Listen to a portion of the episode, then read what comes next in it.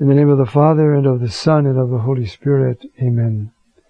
Heavenly King, Paraclete, Spirit of truth, you who are everywhere present and fill all things, treasury of all that is good and master of life, come, dwell within us, cleanse us from all stain, and save our souls, O good one. Mary, cause of our joy, pray for us of the Son and of the Holy Spirit. Amen. Now we're going to begin a new section in the letter to the Romans. We had 1 to 8, which uh, talked about the gospel. Remember, we just finished looking at 8. That's the gospel. The presence of the Holy Spirit who makes all of it real to us. That's the gospel. So all the rest was to talk about faith, to talk about mm, our need for salvation, how corrupt we are, and so forth. And then the freedom from, remember, from uh, uh, death, sin, and law. And then chapter 8. Now we're starting a whole new section, which is intimately connected to all of this. It is the call of Israel. And what is this call? And what is its significance now? Now, I don't know if you ever know this, but John Paul II made a marvelous remark some years ago. The covenant with Jews has never been revoked. You know, uh, which is very important. They're not to be classified with non-believers, you know, or atheists. They are not. They are part of God's plan, and they are still part of God's people. Uh, our job is to help them see that the plan has been fulfilled and now we wait for the complete outworking of that plan when everybody who is called will be in heaven forever. How long, how far away is that? Could be this afternoon, could be a thousand years from now. We don't know. There are people who uh, spend a lot of time guessing, but uh, God doesn't. He knows exactly what He's going to do. All right. So it's very powerful, but it just, it uh, requires some reflection, some background. God chose Abraham. Sometime, probably the things that, that are recorded of him are characteristic of a culture that was there in that part of Mesopotamia about the 18th century BC. So we, um, we sort of, and some of it wasn't even in keeping with the law later on, so that they're telling this about Abraham, they, it's very old material. How old? We don't know. Uh, but the choice of Abraham was the turning point in world history. Because then there was somebody who was a monotheist, which never happened, and who interacted with God. Not just an idea that there must be one. Akhenaten down in Egypt thought maybe there was one God and the God was the sun, but he never talked to the sun. You know, uh, there's one God, and He's active and committed.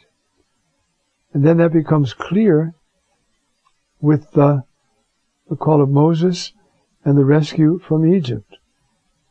Then God spoke to the whole people and made a berit, a covenant with them.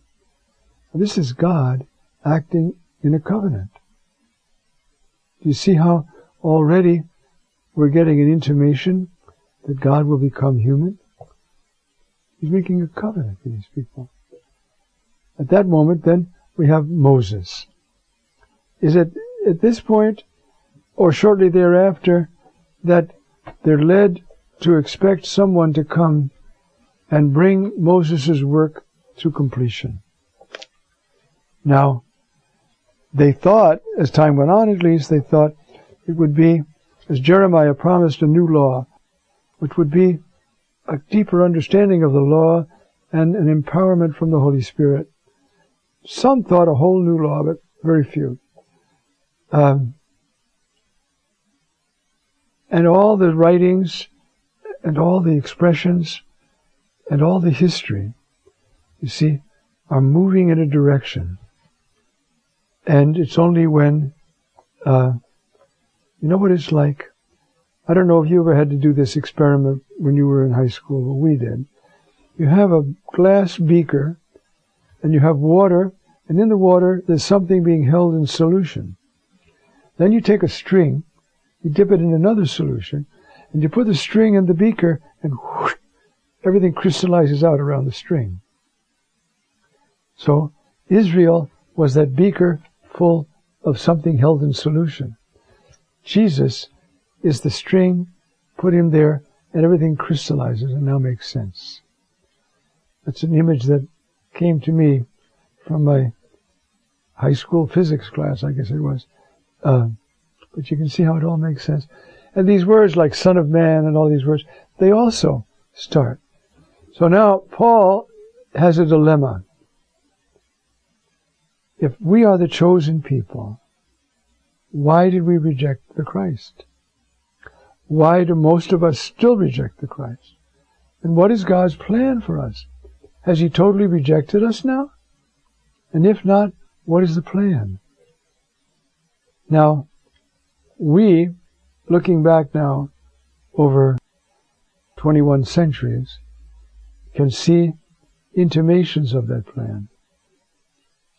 Also, intimations of how, instead of holding it up, we could have facilitated it by loving the Jews and they loving us. There's been some enmity both ways, except that we outnumbered them in Europe, and therefore we're the ones who, uh, and some did. Of course, it's not all. But, and they also could have been nicer to us. Now, that's all over. You know? I used to say, when I would talk, some Jewish people would want to get in an argument. I said, look, your grandfather beat up my grandfather. And my father beat up your father. But they're dead now. It's up to us. Are we going to beat each other up or are we going to be brothers? You know, we've lived uh, 2,000 years of this stuff. Why don't we go ask God what he wants? So Paul, you see, who is a Jew, has this question. If they're so chosen, why are they not catching on? Basically, at least in chapter 9 is going to be saying, it's a mystery of God's will. It's a mystery of God's will. So he begins. I speak the truth in Christ. My conscience joins this witness in the Holy Spirit. So what I feel, what I'm aware of, is not just me, it's the work of the Holy Spirit. Okay. I have great sadness and constant pain in my heart. And he did. I could prefer to be cut off myself from Christ for the sake of my brothers, my kinsmen, according to the flesh. That's a pretty strong statement. I'd rather be cut off and be with them and try to bring them all over than to be safe myself and be faced with that anger and enmity and lack of understanding. What can I do about that?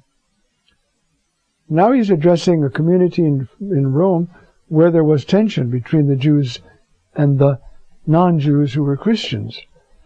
And uh, he's going to say, look, I'm going to try to expound this, takes some three chapters, in a way that will try to add some uh, intelligibility to it.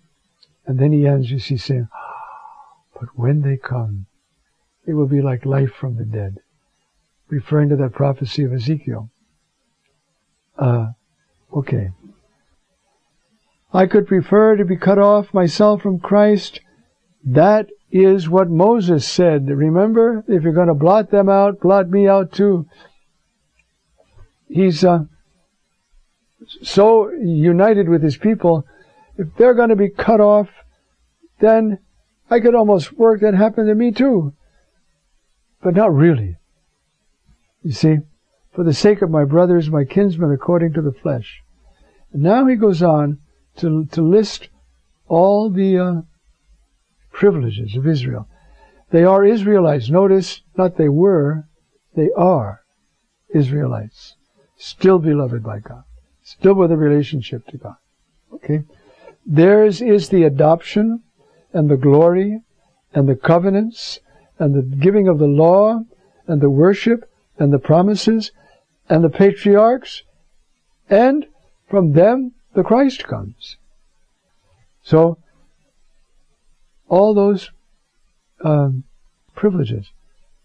Remember, already in the book of Exodus, uh, God said, I want to Moses, I want you to go and take my son out of Egypt.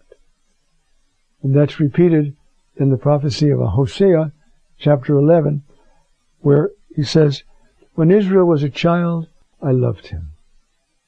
Out of Egypt I called my son. So way back then, you know, they are that they are Israelites. Theirs is the adoption. Their sons. Now that's going to be raised and intensified by the presence of the Holy Spirit. Okay? So that's the first of these privileges, you see, is the adoption. And the glory and the kavod. That means that brilliant, palpable, saving presence of God, the kavod, the anah, sometimes the cloud. To no other people did the Lord come in a kavod, in the kavod. And it set up a momentum within God's people. You see? And the covenants. Notice not just the covenant, all the covenants. With Abraham. You see? Covenant. He made covenants. In a covenant, both parties agree. This is so beautiful. You see? And then, the giving of the law. We have the Torah. But it says in Deuteronomy, when people hear about the law we have, they're going to say, what a great and intelligent people. Look at the laws they have. And God will say, yes, your laws are admirable because I gave them to you. Code of Hammurabi is quite a law. Quite a, quite a law thing, huh? See if I can find that quickly now.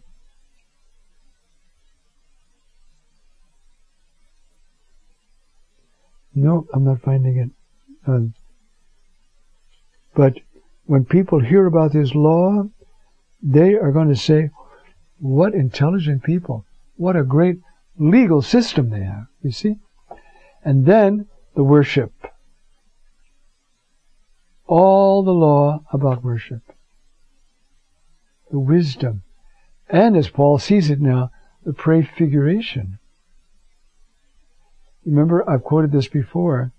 St. Thomas says that the Jews who practiced the worship, see, were, were in touch with the images of the reality. And then basing himself on Aristotle, he says, the mind that moves towards the image actually terminates in the reality. Therefore, they lived by the same grace we have. That's what St. Thomas says. So, that's the worship. You see? That's the avodah, the worship. All right, we'll uh, stop and for a little break here.